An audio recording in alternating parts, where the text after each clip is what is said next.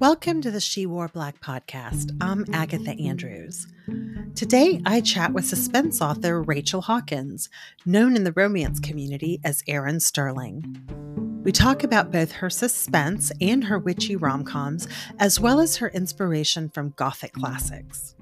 You can pre order any of her books using my bookshop.org link to support the show, as well as independent bookstores nationwide. That's at bookshop.org slash shop slash she wore black. You can also help out the show by following She Wore Black on Twitter and Instagram and leaving me a review wherever you get your podcasts. Thanks for joining me today. Now, on to the show.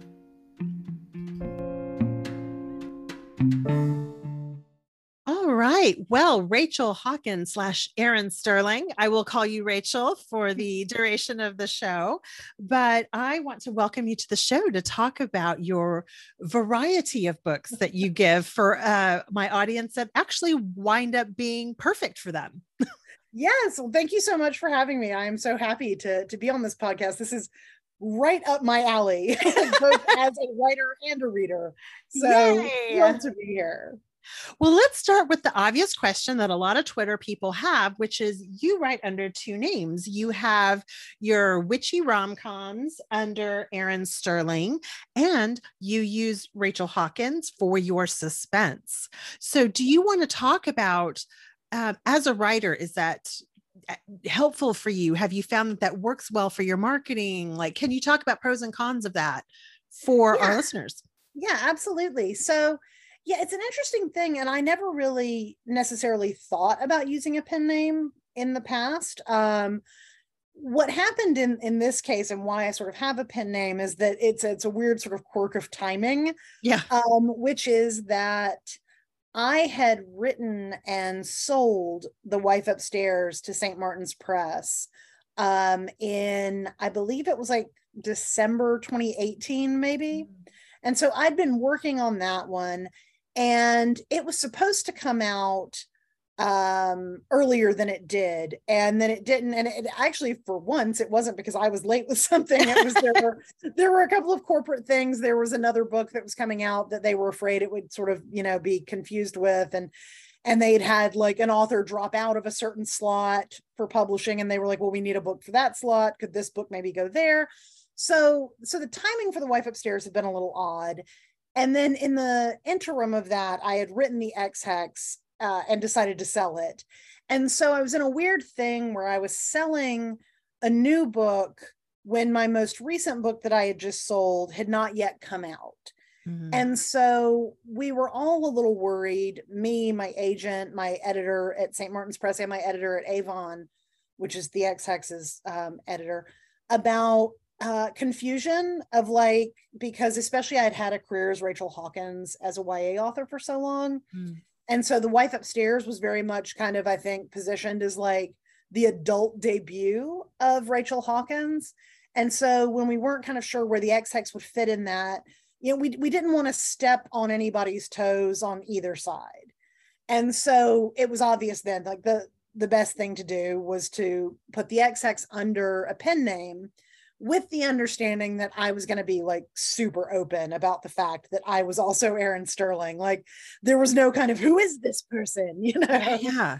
Um, so we all just sort of agreed that that was kind of the best way to go. And I've really enjoyed it, honestly. Um, you know, I'm sure like, you know, it's it can be a little difficult, like reminding people that you're both, or like sometimes, especially because like the Erin Sterling books come out in the fall and now the Rachel Hawkins books come out like really early winter, so like in January usually. So sometimes I do feel like I'm doing like five straight months of like I've got a book coming out. Have you yeah. seen it? Uh, which like feels annoying to me, but I don't think that like readers take it that way necessarily. Like I think that's like a weird kind of writer insecurity of like, am I talking too much about myself? Um, no, you're not. You're not talking okay. enough. I'll just answer that right now. Good. Thank you. Because I always like, you know, I have that like, oh, I don't want to go too hard on myself promo. Um, but no, I think it's been great. Like I've really enjoyed it. And it makes sense to me because the books just truly are, you know, wildly different. Like the voice is different, the Yes. Subject matter is obviously very different. So it just it's made sense to me. And also then it means that sometimes I can do fun things. Like I love when people don't realize that I'm the same person. I love when somebody's like come to a Rachel Hawkins signing and then I'm like, oh, well, if you've read the Ex Hex or whatever, if you want to get a copy of that, I can sign that too. And they're like, wait, you you wrote that too like that's really fun to that makes me feel like i've got like a superhero identity or something well there's some pretty big precedent for doing this i mean yeah. queen nora roberts i yes. She's also jd robb and exactly yeah and so that's also like romance versus suspense like nora roberts is her romance and jd robb is her suspense and men will read jd robb and not have any idea it's nora roberts you know exactly. because as a librarian you know i I have I witnessed for years I the the reaction that men will have to women writing. Mm-hmm. I think the mm-hmm. horror community is a little bit better about that regarding yeah, you know they're a, yeah they're a little bit more open but when it comes to like suspense there yeah. is still very like gendered reactions to things oh for sure and sure. I find that interesting um, that they'll pick up a JD Robb and have no idea. You know, right? This is Nora. This is Queen Nora Roberts, you guys. Like, yeah, yeah, but yeah. And those books are like, as someone who's a big fan of both, like they they also they read very differently. Yeah. Um. So yeah, I think it makes sense. Yeah. Well, I I it's funny though because I can still tell like I want to say I can still tell it's you maybe because I know. Yeah. Um, but your contemporaries which are your well I guess they're all contemporary but the yeah the I, and I, I, guess I'm referring to them as contemporaries because they they are sort of not really remakes, but they're like they pay mm-hmm. homage to classics. So maybe yeah, that's why I was referring to yeah, it. No, as, that makes sense. Yeah, yeah, as contemporary. That's not what I mean, but no, it, I get I get you though. Yeah, yeah. But those will have characters that will make kind of snarky jokes or mm-hmm. whatever. And you have, and your witch books are rom com. So yeah. the sense of humor is still there, even though your suspense books are proper suspense. Yeah. Yeah. And I love, I mean, uh, you know, part of it is that like my YA books were always funny. Like that was kind mm-hmm. of like what I was, that was my niche in YA and it wasn't something I really wanted to give up. And I love a black comedy. I love like a super duper dark humor kind of thing. Um, and so I love bringing humor to the suspense just because, like, you know, some of the situations, like, if you really want to go there, are kind of like ludicrous and like, you know, like, right. again, really out there. And so having characters that are sort of acknowledging, like, oh, this is very out there um, is fun to me, you know. And I think too, like sometimes when you make people laugh, and I see this too in like the, the horror things that I enjoy as well.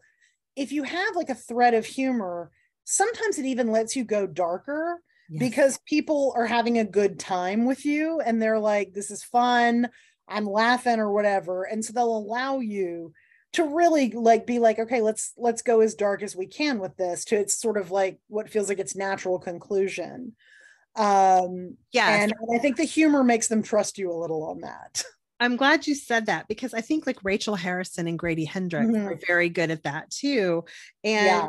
you know because like your witch your witch books are rom-coms but oh yeah have the spooky element you know mm-hmm. the they like the Ex Hex had a ghost that yeah. was you know unnerving and of course anything witchy is going to have that in, inherent uh, question right of where yeah, it's going right. to go. What direction is this magic going to take and what's the threat? Because there's always a threat in a witch story right? Right um, exactly. but it's why like even things like the Addams family were so successful because it's spooky and and comedy comedic like all at once. Right and that those are like i said like the horror movies that i love are things like you know jennifer's body or ready or not that really give you like jokes and like winky bits while also like genuinely being scary and having these and that was one thing especially in the witch books and the rom-coms like i still wanted to be spooky. They're still halloween books you know? Oh, yeah. and and as someone who genuinely like loves that genre um i wanted to pay homage to that too. I wanted to be sure that it wasn't just kind of light spookiness, you know, that like, no, these things are dangerous, like people die, yes. you know, or whatever. Like, there's definitely like the threat of real fatal peril. Yes, um, yes. and that's why we're still having a good time and there's kissing and all that good stuff. But if I, I just think like the balance there again, if, if you want to do a, a, Halloween book, like I, I do want it to have like a little bit of an edge of while course. still being a rom com, you know and there's absolutely an audience for that too. Mm-hmm. and um, you've probably seen as much as i have like the increased interest interest in like horror mance and i oh, think yeah, that this yeah. is perfect for that like new wave of interest. Absolutely. Well i've always said like horror and like they're two two great tastes that go great together you know? Like they're both like heightened in interesting ways and i think they can like play off of each other in really interesting ways um i always talk about like you know my favorite movie ever basically is crimson peak and that when I went to go see that in the theater, my friend joked because she was with me and it was the first time I'd seen it. I was like levitating out of my seat, like in the opening, because I realized that this was going to be yeah. like an excellent combination of those two things. Um, I think I saw it in the theater like four times because I was just like, this is this is everything I want because these two things really do. They they enhance right. each other in interesting ways. Well, what you are giving us with your witch books, which are not which is not in Crimson Peak necessarily, yeah. is the HEA, the happily ever after. Yes, yeah, we that's have, that's really twist on the horror romance. we have that guarantee. Um, yes, these two people are going to be happy together, and no one is doing naughty things with a sibling. Like, oh God, yeah, that's true too. We haven't gone to those places with it. Oh yeah, that's the difference. Like, because there there has been that argument online also about like you know it's not gothic unless it has incest which is hot oh, garbage oh my lord yeah um, like that's a you it's a trope it's not a mandatory element. it's not a mandatory and again like there's such a difference between like and i'm saying this with like my victorian lit degree like planted in the ground like there's a difference between like gothic is such a it's a, it's a very broad umbrella term and there are many subcategories and so gothic romance right. is such a different kind of vibe from like your and again these things can overlap obviously. I think that crimson peak is a gothic romance but that it has more of the sort of unsettling elements of like the true gothic within it. And so you get your incest and all that. But like you know if you read like victoria holt or something like you so you get a happily ever after or even something like mexican gothic. Yeah. You get, uh you know or a happily for now at least you know? Yeah, so it's yeah. a thing. It's you know there's room for everything. it is different. And thank you for I love that you can whip out the academia behind it going, it is different. it's different, okay? Like there's lots of different things we can talk about here. oh my goodness. Well, before we talk about um, your new books, I want to ask this going back to the idea of two separate you're writing in two separate genres you have uh, names for each one so that it's a branding yeah and I want to know as a writer, because you have these things coming out relatively close together, mm-hmm. is it? I mean, they hit different beats. As a writer, does yeah. that get mixed up in your mind? Bizarrely, no. Okay. Just because they are so wildly different.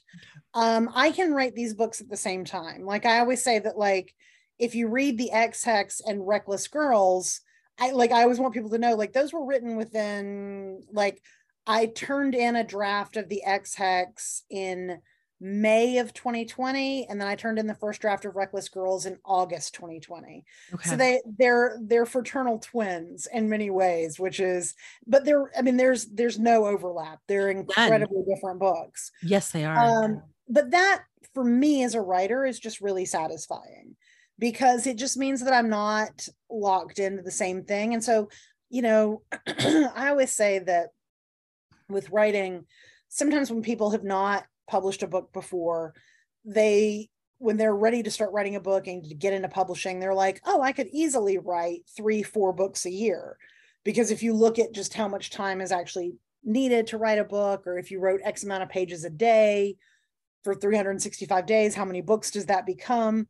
And that's all true. The, the thing that that doesn't take into account is that being a published author is not just drafting a book yeah. And so there's drafting a book, there's editing a book, there's promoting a book, so even if you're doing one book a year, that it's still kind of three books a year because usually you're promoting the one that you wrote a couple of years ago, you're drafting the one coming out in a couple of years, and you're editing the one that's coming out next year. So it's kind of a so when you've got two books Oh, that are sort of in that cycle, I know it can get kind of crazy, but at the same time, because the books are so different, it's not as bad as I thought it would be. Like, you know, in terms of just like the workload um and like the potential for burnout.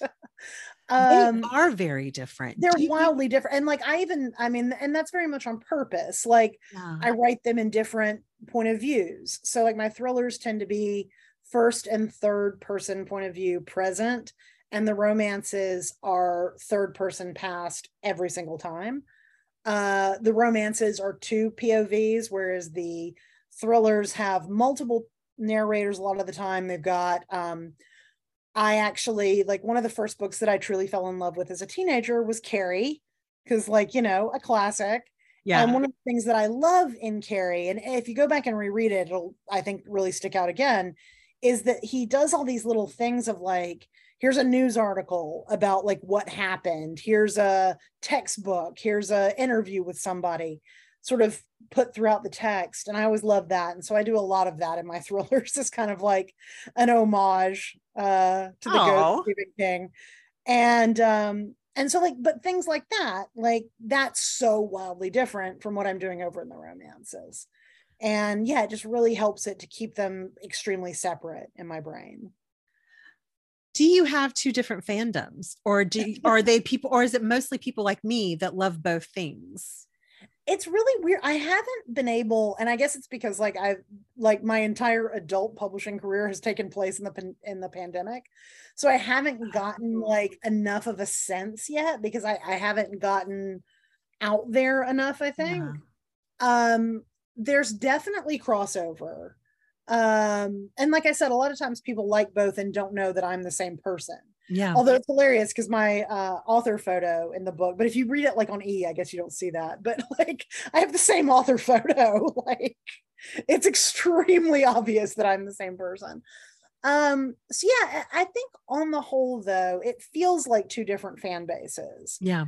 Um, but then I also have the weirdness of like having written YA for so long, and I feel like some of my YA fan base followed me into thrillers, and the others were like, "Mm, "I'll read her romances though." So that's also kind of funny and like an added Yeah. element to the whole thing. I I was just talking about this with Simone St. James, bas- Mhm. basically about the female lens in this genre of like thriller Yeah. or gothic because it is different. And I and I Yeah. feel like male audiences should be able to enjoy books written by women. But Oh, yeah.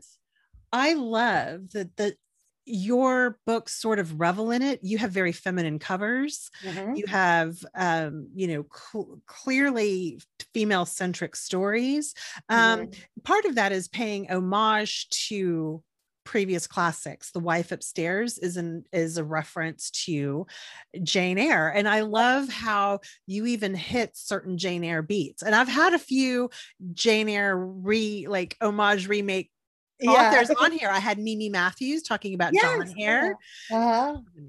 So good though. Yeah. yeah and i just had gwendolyn Kiste on with reluctant immortals. Yes. um, so there yeah so jane eyre is, is kind of having i mean i know this is you know your first one that you released as a suspense. You've had the reckless girls out since and you have the villa coming out very soon but i i do want to talk about that too because jane eyre is really having a moment She is. Like, yeah. um, yeah you know it's and what's interesting about that is that uh the wife upstairs was actually um a right for hire project Mm, so in that case that was where um alloy publishers who do a lot of books they do the gossip girl books they do the series you that's on netflix they're really great they had actually reached out to my agent and they were like we're interested in doing a modern jane eyre retelling do you have an author that might want to get on board with that and thankfully she emailed me and was like do you want to get on board with that and i absolutely did um and then eh, but it was a an extremely collaborative process like so i mean they were like you know Jane Eyre, but modern. Yeah, yeah. Life is in a panic room in a McMansion. And that was about it. And then I went up to New York and like we really hashed it out. So I always say that while it started as work for hire, uh, you know, the book is very much my like I wrote every word of it. And like I, you know, and they were very supportive of that and of me sort of being like, you know, this is sort of like set in like generic Connecticut. What if we set it in the South? Because I have got some things to say. Man, do you about my home state. Uh, and I feel like I can safely say them because I still live here. You know, it's easy if you like move away to be like, well, blah, blah, blah. you know, no, I'm still That's here. the different what I found in in the wife upstairs and what you're just saying right now. It's there's a difference when you're from there and you know it Mm. intimately. Right. You describe things like uh, women would wear lavender to a funeral or Yeah, you know exactly. you know Exactly. minutia They, they play tennis in pearls. Yeah. Yeah. Um, that kind of thing. Yeah. So that was really um that was so much fun to really dig into like especially taking something that is such like a classic of gothic literature and being like how do we now take that and funnel it through the southern gothic Yeah. lens which is you know southern gothic is so much its own thing. Um and so that was really fun. And so yeah but i think that that really does prove that like the fact that alloy was kind of like we would like a jane eyre retell like there was something in the water. Um and i just think that like there are so many things because when i approached the wife upstairs one of the big things that i said right up front was that i was like i'm not interested in doing a beat for beat retelling of jane eyre because um i think sometimes when you do retellings it can be easy to get a little lazy you know what i mean? like yeah. and just you're sort of like well what why are you retelling this? What are you doing with this?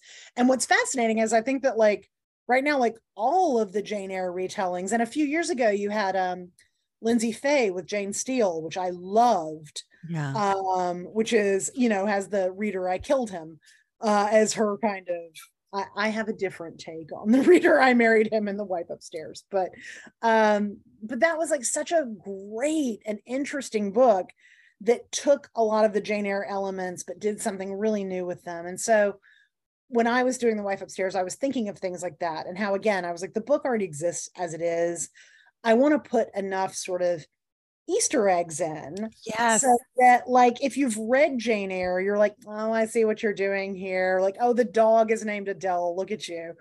Um, it's Thornfield Estates is the neighborhood, haha. Ha. But I wanted anybody who had never even opened Jane Eyre to come right into that book. It had to work for them. And that was actually to me like that was the audience I needed to satisfy more even probably than people who'd read Jane Eyre, you know? yeah um so yeah i just think that but so when i was approaching it it was it was like a thing of like i don't want to do a retelling but i would like to do a remix and so what are the like core themes in this book that i you know in the original that i'm interested in looking at and i think jane eyre has so much about money and class and Oh my gosh. sex and gender and so it's not surprising to me that like a book that has these really big ideas in it is one that a lot of authors are going to want to take and kind of play with those ideas in their own way. Um, Well, so alabama and like southern society culture was Yeah. so perfect mhm. to acknowledge that issue that was going on in Victorian times. And I love that you have that Victorian academic background because it is probably second nature for you to be able to identify things in in current life and culture, particularly where you are. You know, I mean, I, I heard the mums, you know, you saw yeah, yeah. I mean, the whole, you know, roll tide and everything. Rainbow, yeah, that whole thing. Yeah, it's, it's such a thing. Exactly. And I laughed because here it would be I'm a I went to UT, so I'm a Longhorn. You Yeah, know, not that I went to a single football game, you know. but again, I went to Auburn. I live in Auburn, and I still don't go to games. I'm hiding yeah. in my house because we're playing Penn State today. I I was Gen X, so I was in Austin in the mid '90s, which meant I was at shows and I was oh, yeah. you know, doing all that stuff. I was not going to football games. I was no, no, moshing no. in pits. same. We probably moshed in the same pit at some point. oh, I love it. I love it. Well, but it's interesting because one of the things, since you know Victorian literature and you know Gothic so well, one of the things I think that you do differently, both in the wife of upstairs and in Reckless Girls is that you still have elements of Gothic like isolation and she's and and each of your characters are so like your main characters are socially isolated they don't really have family so they don't right. have a, the safety net a social safety net they really yeah. a social isolation i think is almost as terrifying as being physically isolated from mm-hmm. people um, mm-hmm. and the other thing is that i thought was really interesting is there's no decay but it still feels like you still feel that gothic homage you know yeah so what happens is not only is there no decay you have the opposite there's this very slick veneer in these stories of wealth you know mm-hmm. versus like poverty and social isolation of the main character um yeah. and and so what that does is it creates a vulnerability in your female main character mm-hmm. that is still a problem. Like women are, it's still hard for women out there in the world. And so you're sort of addressing some of those Gothic themes, but with this like slick veneer of wealth and douchebags, you know? yeah, exactly. Well, because like that's the thing, like when I was really thinking about it, I was like, you know, the idea that we've always sort of been told that like America is a classless society is completely not the case. It's just that class looks a little different over here, maybe than it does if you're looking at like the traditional English Gothics or whatever. So yeah, I'm always really interested in that. And I, I didn't really realize that I was so interested in that until I started writing The Wife Upstairs. Mm-hmm. And then it was something I realized I was like, oh, I have a lot to say about money and the ways in which you know especially in the wife upstairs that and and i think it, it's in reckless girls as well that jane and lux both are sort of like money fixes it you know money makes it easy and in some ways it does but in others there's all these sort of strings attached that are not quite what they signed on for. Um and yeah so i'm glad you really pointed that out that like yeah the, the social isolation the the I don't have a family, which I had not really realized continues to be, and it's in the villa as well, with the main character there having sort of, I mean, she's got a family, but she's going through a divorce that's been very destabilizing. And and so, you know, she's in this kind of toxic friendship with her childhood best friend because this is the one person that she's kind of clung to. Um, and so yeah, I just I don't know. I find that endlessly fascinating because I do. I think you can really um hit on a lot of really sort of resonant themes with those kinds of ideas of like where's my place in things? What is what is my where are my dreams like? Who gets to actually obtain their dreams and why? yeah. you know that sort of thing.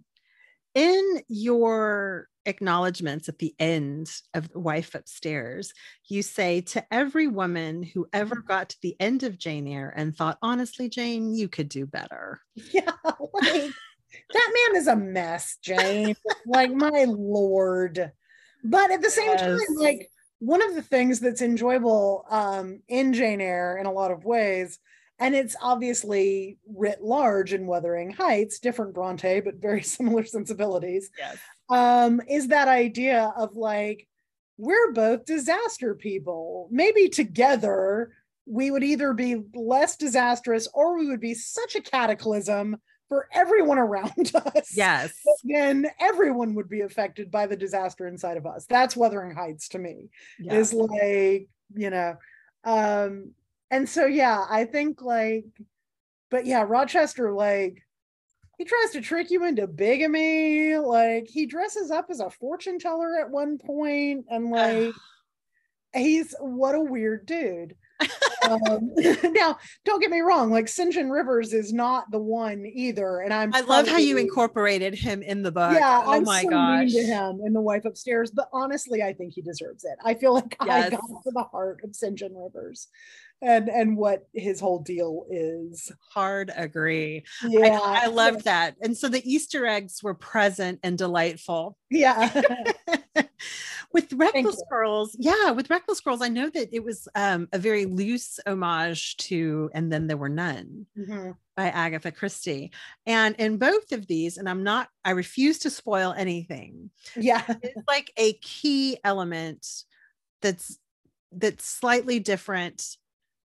But what your key element that is slightly different does is allow an empowerment that wasn't in the original text. Right, exactly. Which is like the the pleasure of getting to write in the 21st Yes. century for a 21st century audience. Um Is that your I- objective with these though?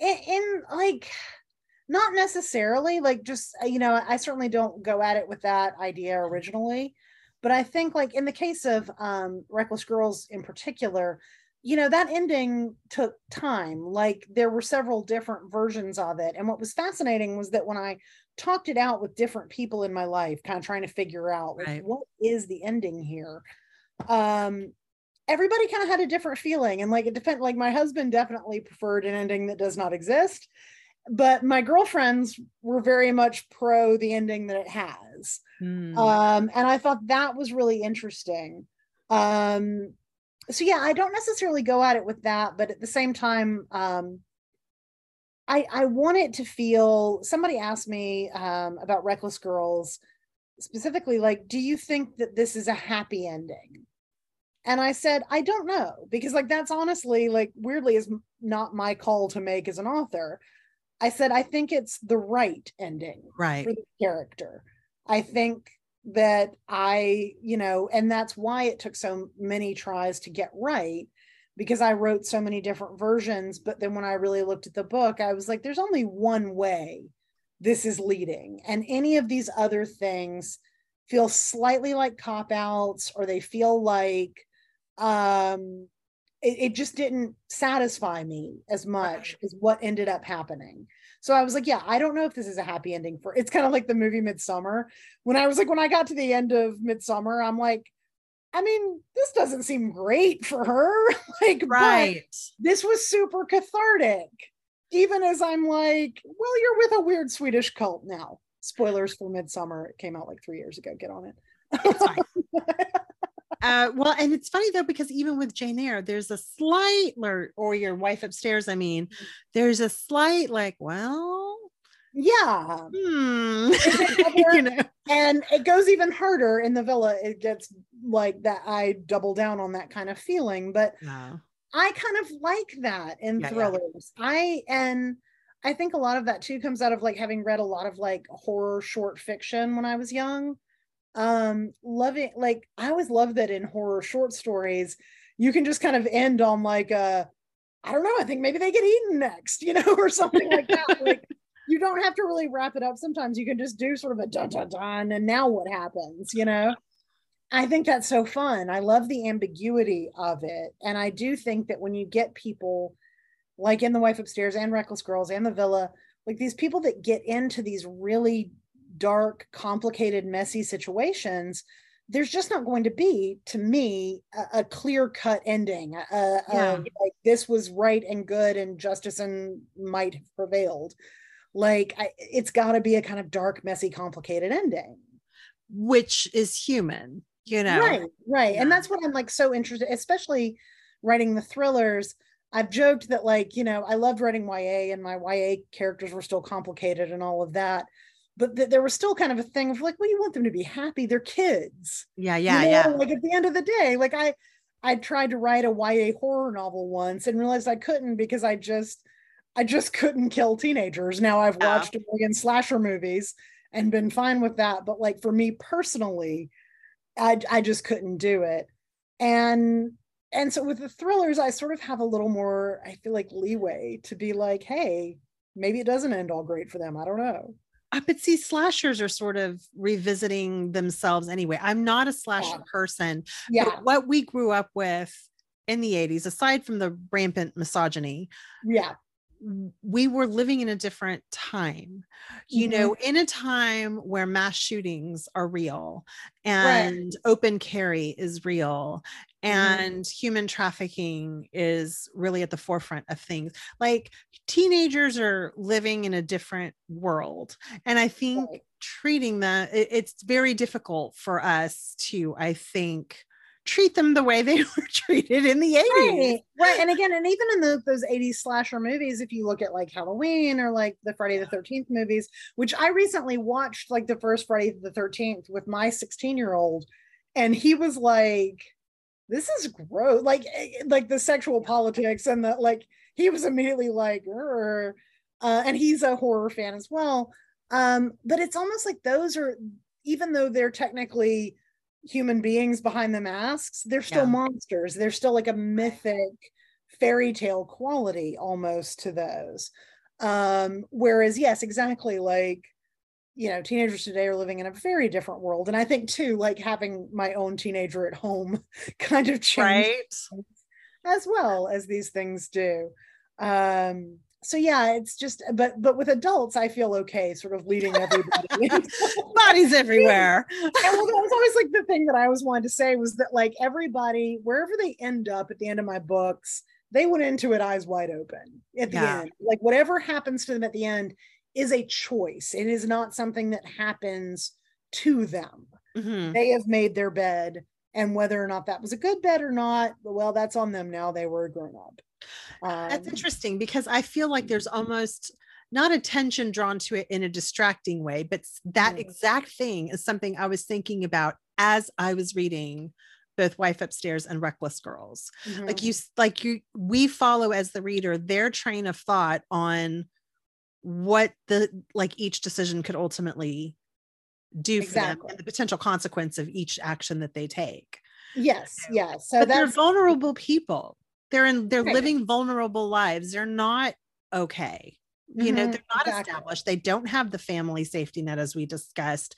They, Mm-hmm. you know, they're coming from emotional vulnerability as well as social isolation. So even though we may say as they're going along, what are you doing? What are you doing? yeah, yeah. because we're coming from experience they're off you know we're coming from a different place. We're not in that position making you know having to make these choices. Right and and yeah where they're when you're driving um sort of motivation in a lot of ways is like security like i just want to be safe i just want no one to mess with me ever again like what does it take to Yeah. make me untouchable which i think is like jane's thing and the wife upstairs is like i want enough money and status or whatever that i am untouchable. Yeah. And then you know quickly realizes that like she's gotten in over her head with the people that um she's thought can provide that. But same with lux in a lot of ways you know where she just wants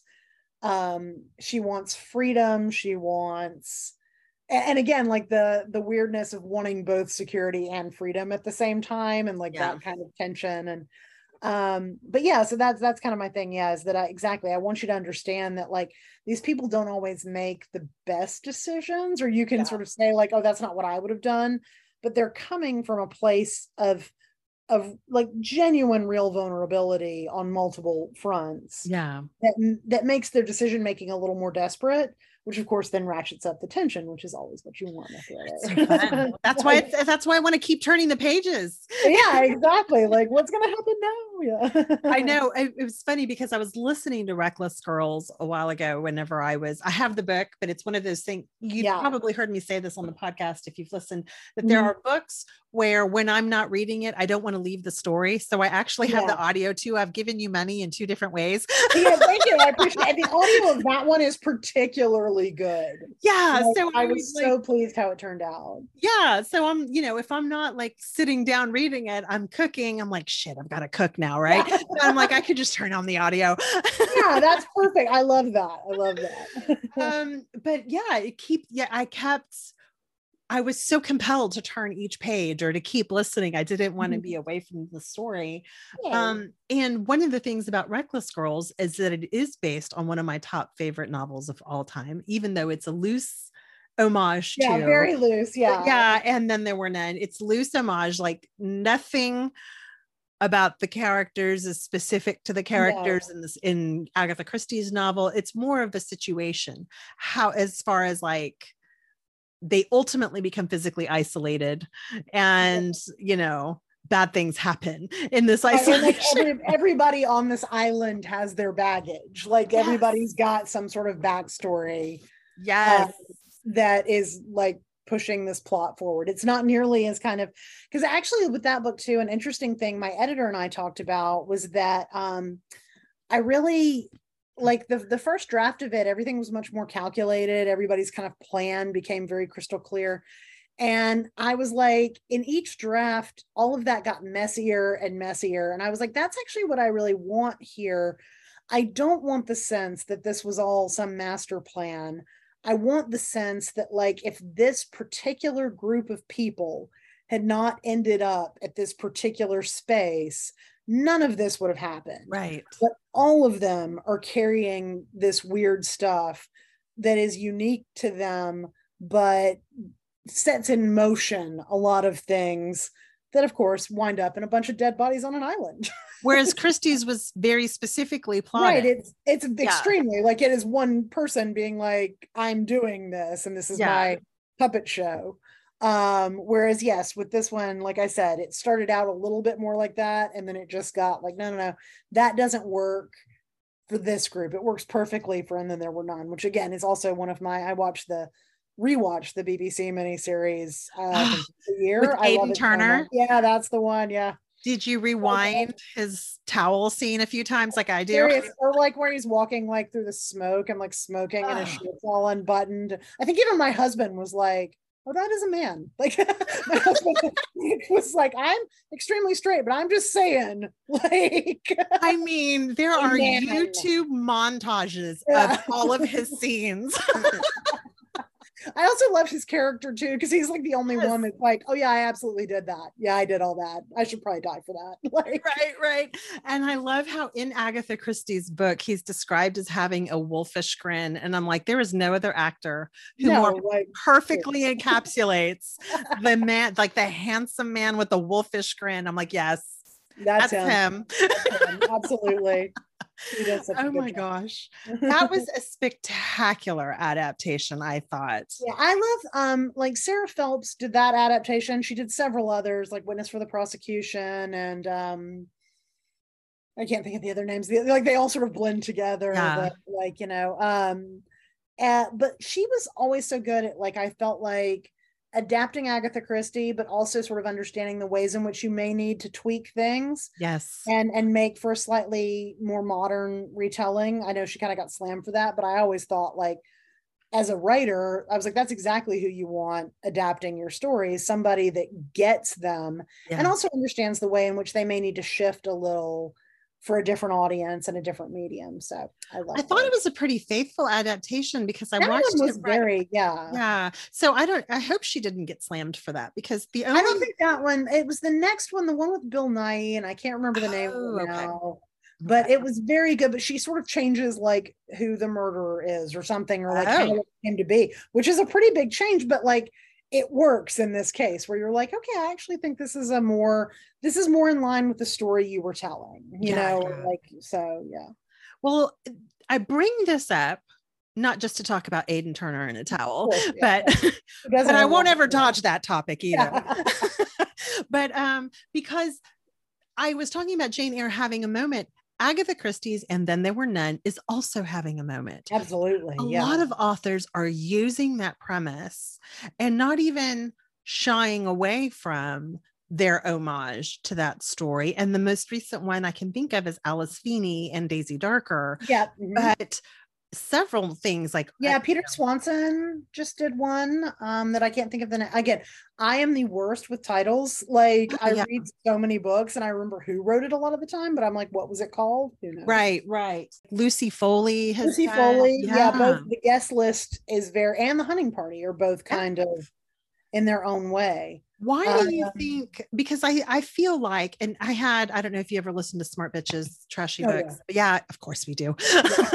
but Sarah was, you know, we were talking about like specific things that sort of trigger authors into writing kind of similar motifs like something that triggered paranormal romance in the early mm-hmm. 2000s or they you know yeah, things yeah. like this so why do you think this type of storytelling is having its moment you know i think it's like it's kind of a i think there's a lot of reasons. I think mm. one of it one of the things is that it's sort of a natural offshoot of like the sort of domestic thriller oh that yeah yeah. became so popular. And i mean wife upstairs i think is very much in that domestic thriller thing. But i think as we all kind of pivoted from that because there are only so many books about like rich people in rich neighborhoods right. doing shady things that you can you know read I think, you know, we all kind of at the same time we're like, well, what if we took some of these things and moved them a little bit further afield, you know, and and um and I just think there's something like so deeply satisfying about that structure. I think the like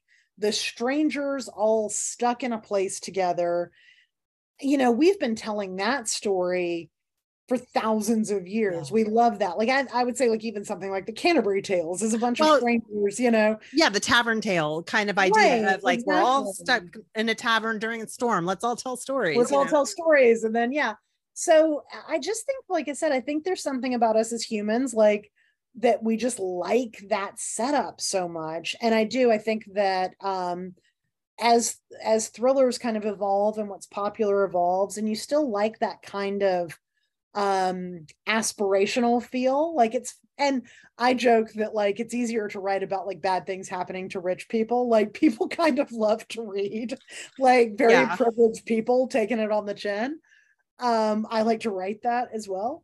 So you can sort of still have that and you can still though give your you know readers this these sort of like high glam locations you know of islands and or like fancy hotels like because i think even like some tv i think something like the white lotus almost kind of dovetails into that you know yeah, of yeah. like these strangers brought together in some way but like you know events begin to spiral. So yeah i think that's part of it. I think it's just sort of a natural offshoot of the domestic thriller and all of us wanting to go a little further afield and all of us just really liking a bunch of strangers stuck together not trusting one another well, I don't know how you do it, but it seems like between Jane Eyre and and then there were none, and now you've got like a Mary Shelley homage. I'm like, yes. are you in my id?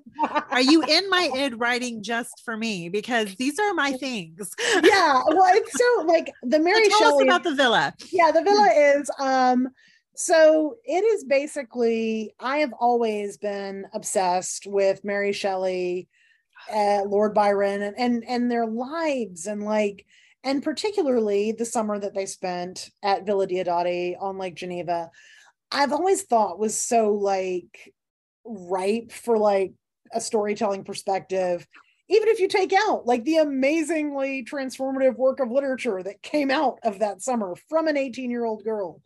Um, I, you know, it's just interesting. Like, you know, they're sort of the rock stars of their time in a lot of ways. They're these big personalities in this small space. And so that's always fun to work with. Um, so yeah, the villa is two uh, in the present two childhood best friends who have sort of gone on this vacation both to kind of jumpstart their writing careers that have sort of stalled a little bit yeah. but the villa is the scene of a famous murder in the 70s and we also get flashbacks then to the 70s into how this murder came about and yeah so my characters in the 70s are all uh, based on the Villa Diodati crew. So Lord Byron, Mary Shelley, Percy Shelley, Claire Clairmont, and um, John Polidori.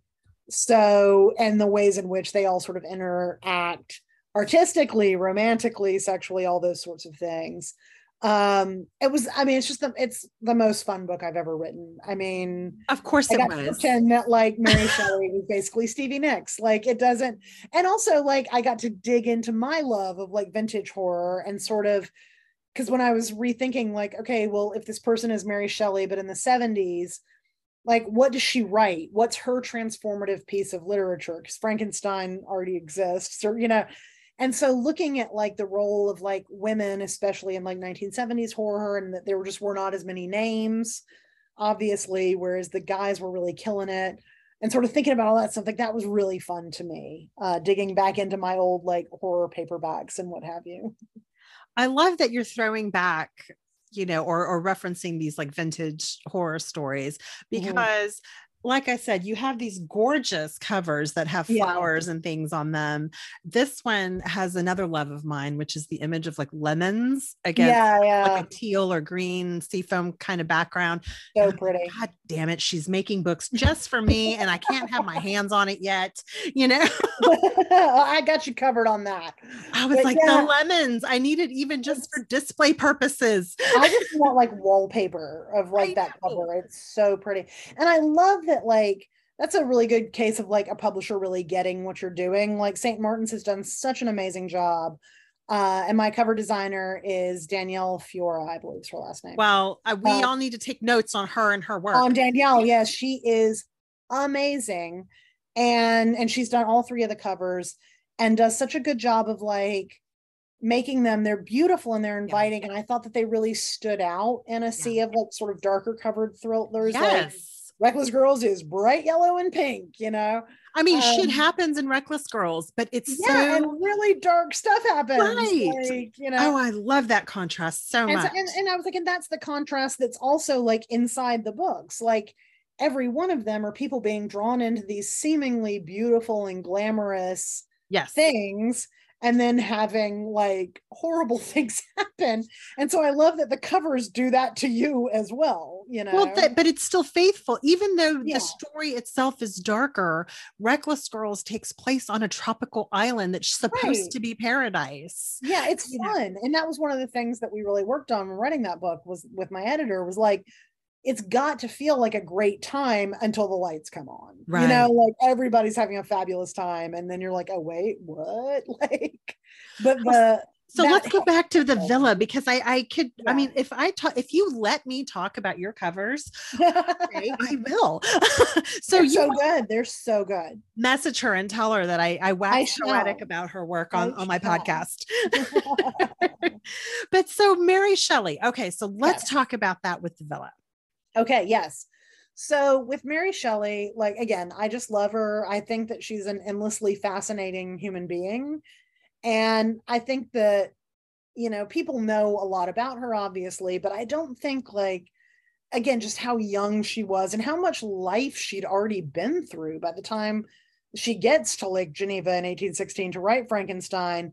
You know, she's had a baby, she's lost a baby, she's, you know, been estranged from her family. She's run across Europe with this married man and her sister. And uh, I mean, there's just been so much stuff. And so I just think that she's such an endlessly fascinating person. And so I, I loved getting to write my own, you know, fictionalized version of her. I'm my Mary Godwin in, uh, in the villa is not like a necessarily a one for one with Mary Shelley, but I getting to incorporate parts of her life, the the death of her mother, the estrangement from her father, the relationship with Percy, that sort of thing.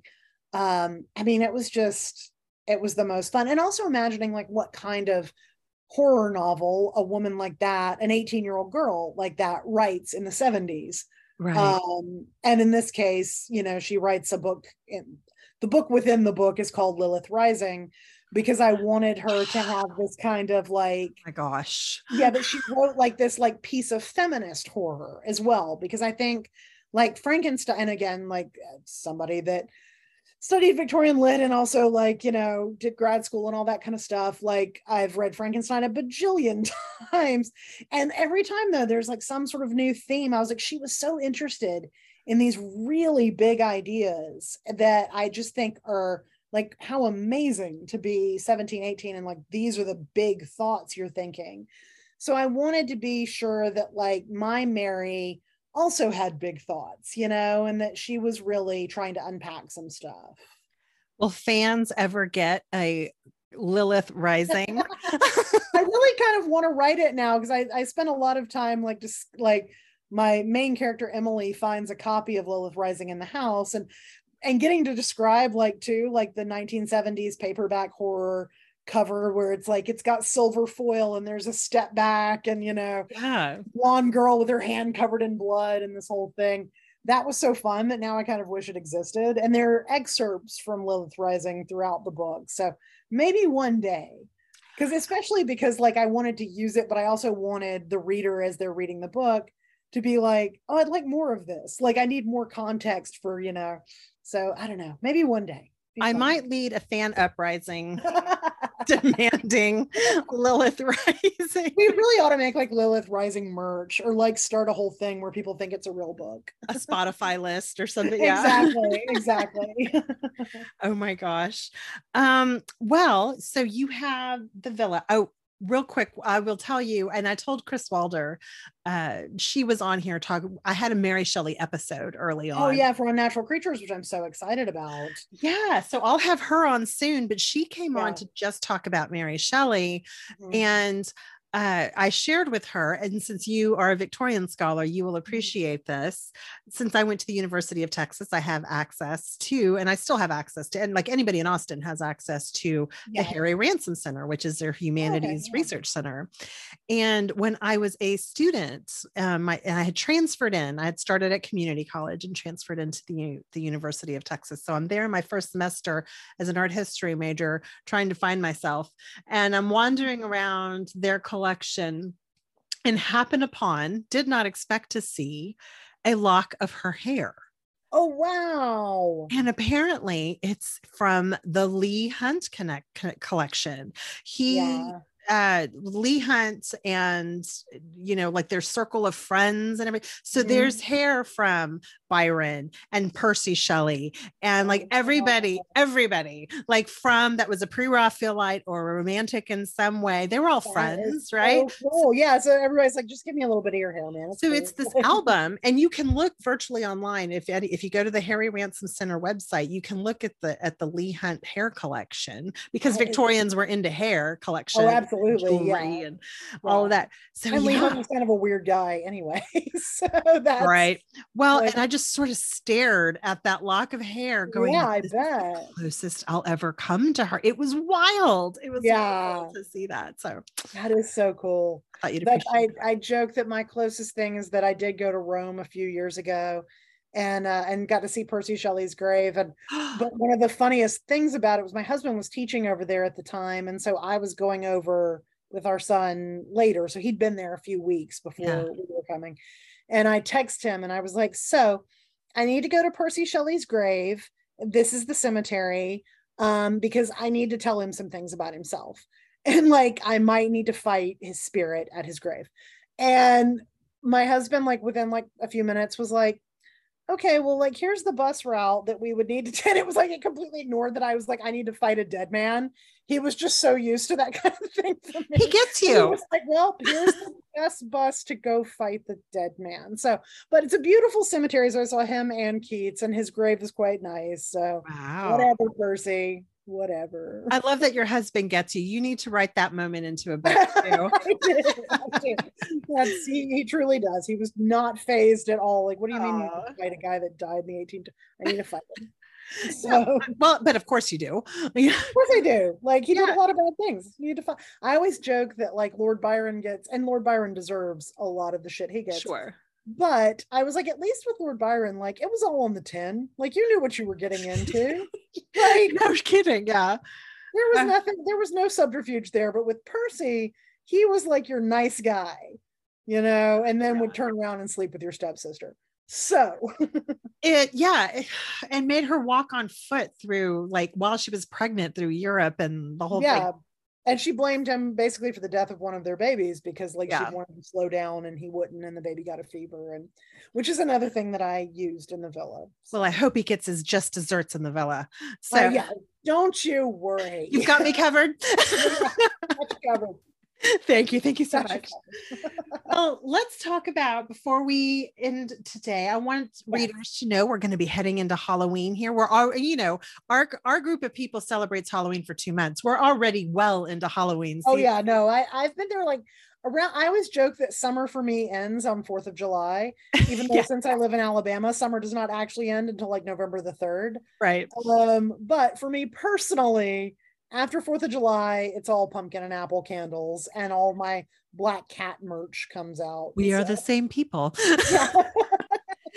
um, so tell us about the kiss curse because that has got yes. good witchy atmosphere yes. and all the good spooky goodness, and it's adorable and spooky you know yeah, all those good things like i always joke that christmas romance and i love a good christmas romance don't yeah. get me wrong but christmas romance got too much of the market for too long it's time for halloween romance damn there it. we go um because i was like you've got all the same kind of stuff it's the weather is cooler it's cozy you've got an added element of like the spookiness drawing you closer together like it's yes. a very romantic holiday in my opinion um, so yeah, the Kiss Curse is the follow-up to the Ex Hex, but you do not have to have read the Ex Hex. Oh, okay. Read the Kiss Curse. I mean, obviously, I think they go better together, but you know, you can absolutely jump in on the Kiss Curse. I wanted it to stand alone.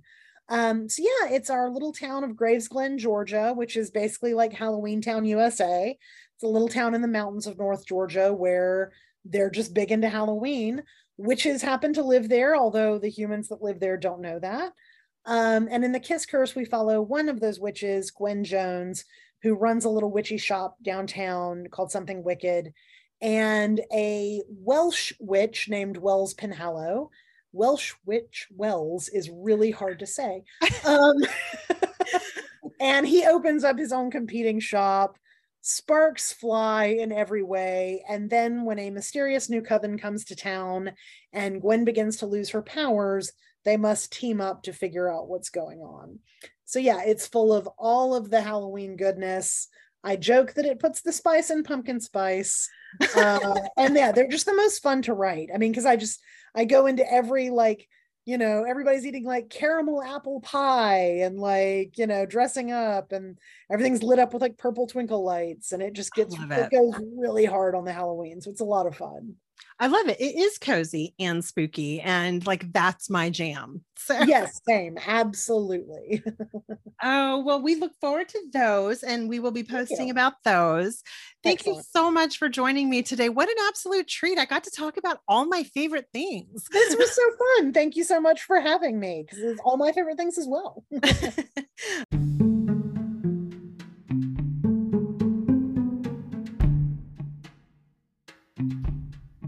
Thanks for joining us today on She Wore Black. You can follow the show on Instagram and Twitter if you follow the links on our website at sheworeblackpodcast.com. We have some great episodes coming your way, so be sure to subscribe and leave us a review on Apple Podcasts, Spotify, Stitcher, or Google Podcasts. You can also support the podcast by shopping at our online bookstore at bookshop.org slash shop slash she wore black. Every purchase you make through our storefront, be it the books on my lists or any books you find in a search from our front page, will support the cost that goes into show production as well as supporting independent bookstores nationwide. Thanks again for joining us today and happy reading.